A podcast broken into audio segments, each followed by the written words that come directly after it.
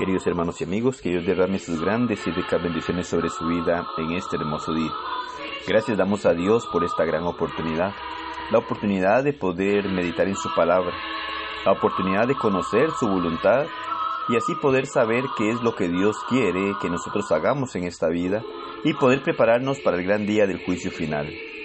Sabiendo nosotros y reconociendo que la verdad de Dios es mostrada a través de su palabra, ella nos guía y nos orienta para que podamos hacer conforme a la voluntad de Dios, en donde podemos encontrar la sabiduría de Dios, la guía que Él nos da y así también poder tener la seguridad de que aquello que hacemos es aceptable delante de Dios.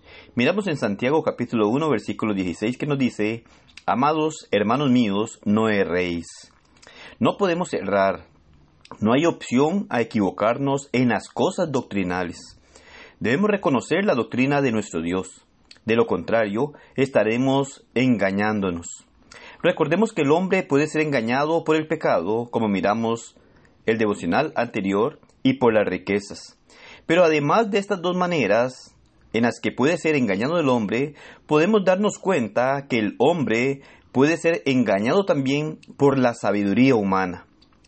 Nos dice Colosenses dos ocho, mirad que nadie os engañe por medio de filosofías y huecas sutilezas, según las tradiciones de los hombres, conforme a los rudimentos del mundo y no según Cristo. También Colosenses dos cuatro y dieciocho nos dice, y esto lo digo para que nadie os engañe con palabras persuasivas. Nadie os prive de vuestro premio. También encontramos que nos habla las Sagradas Escrituras, nadie os engañe con palabras vanas, porque por estas cosas viene la ira de Dios sobre los hijos de desobediencia. Efesios cinco seis. También nos dice otro de los textos, mas os ruego, hermanos, que os fijéis en los que causan divisiones y tropiezos en contra de la doctrina que vosotros habéis aprendido y que os apartéis de ellos.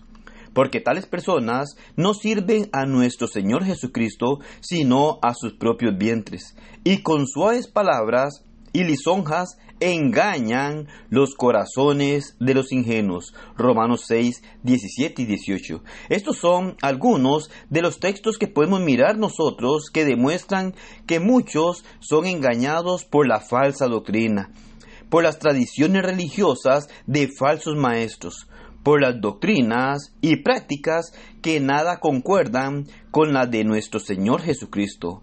Con estas doctrinas privan y despojan a sus seguidores, les roban y los encaminan a un lugar de sufrimiento. Y es por eso que debemos de tener mucho cuidado y poner mucha atención. La sabiduría humana llega a torcer la voluntad de Dios, llega a desviarse de lo que Dios quiere enseñar. Y esta sabiduría humana se basa muchas veces en razonamientos humanos y debemos comprender que debemos de acercarnos a Dios con fe, confiando en su voluntad y confiando en aquellas cosas que nos dice que son de acuerdo a lo que Dios quiere que nosotros hagamos. Pero el hombre, en su sabiduría, basándose en ella, empieza a hacer diferentes reglas, diferentes doctrinas, diferentes formas de pensar y llegan aún a adorar a Dios de una manera muy equivocada. Así que también debemos de tener mucho cuidado, porque podemos ser engañados por la sabiduría humana. También encontramos otro de los aspectos en los cuales el hombre puede ser engañado, y es por no usar bien las Escrituras. segunda Corintios dos diecisiete y cuatro dos son algunos de los textos que podemos mirar. Y dice que algunos corrompen la palabra, adulterándola, mezclando lo ajeno con la enseñanza pura para engañar. Lo que nos demuestra que no solo basta con decir así dice la Biblia, porque el hombre puede utilizar de esta manera incorrecta la misma palabra de Dios y así ser engañado. Entonces debemos tener mucho cuidado. No porque se diga, aquí la Biblia dice esto, se debe de creer, sino se debe de escudriñar la Escritura para poder conocer la verdad de Dios. Dios trata de orientarnos y advertirnos a través de su palabra, y así fácilmente En la carta a los Corintios nos dice, algunos corrompen la palabra. Quiere decir que aún la misma palabra de Dios, la misma Biblia que tenemos, algunos llegan a corromperla. Dice la Escritura, adulterándola y mezclando lo ajeno con la enseñanza pura para llegar a engañar. Dios trata de orientarnos a través de sus palabras, trata de advertirnos, nos aconseja, debemos de tener mucho cuidado. Y ahí es cuando miramos nosotros que nos habla Pablo en la segunda carta a Tesalonicenses, capítulo dos, versículo tres, en donde podemos concluir diciendo que dice Pablo, nadie os engañe en ninguna manera.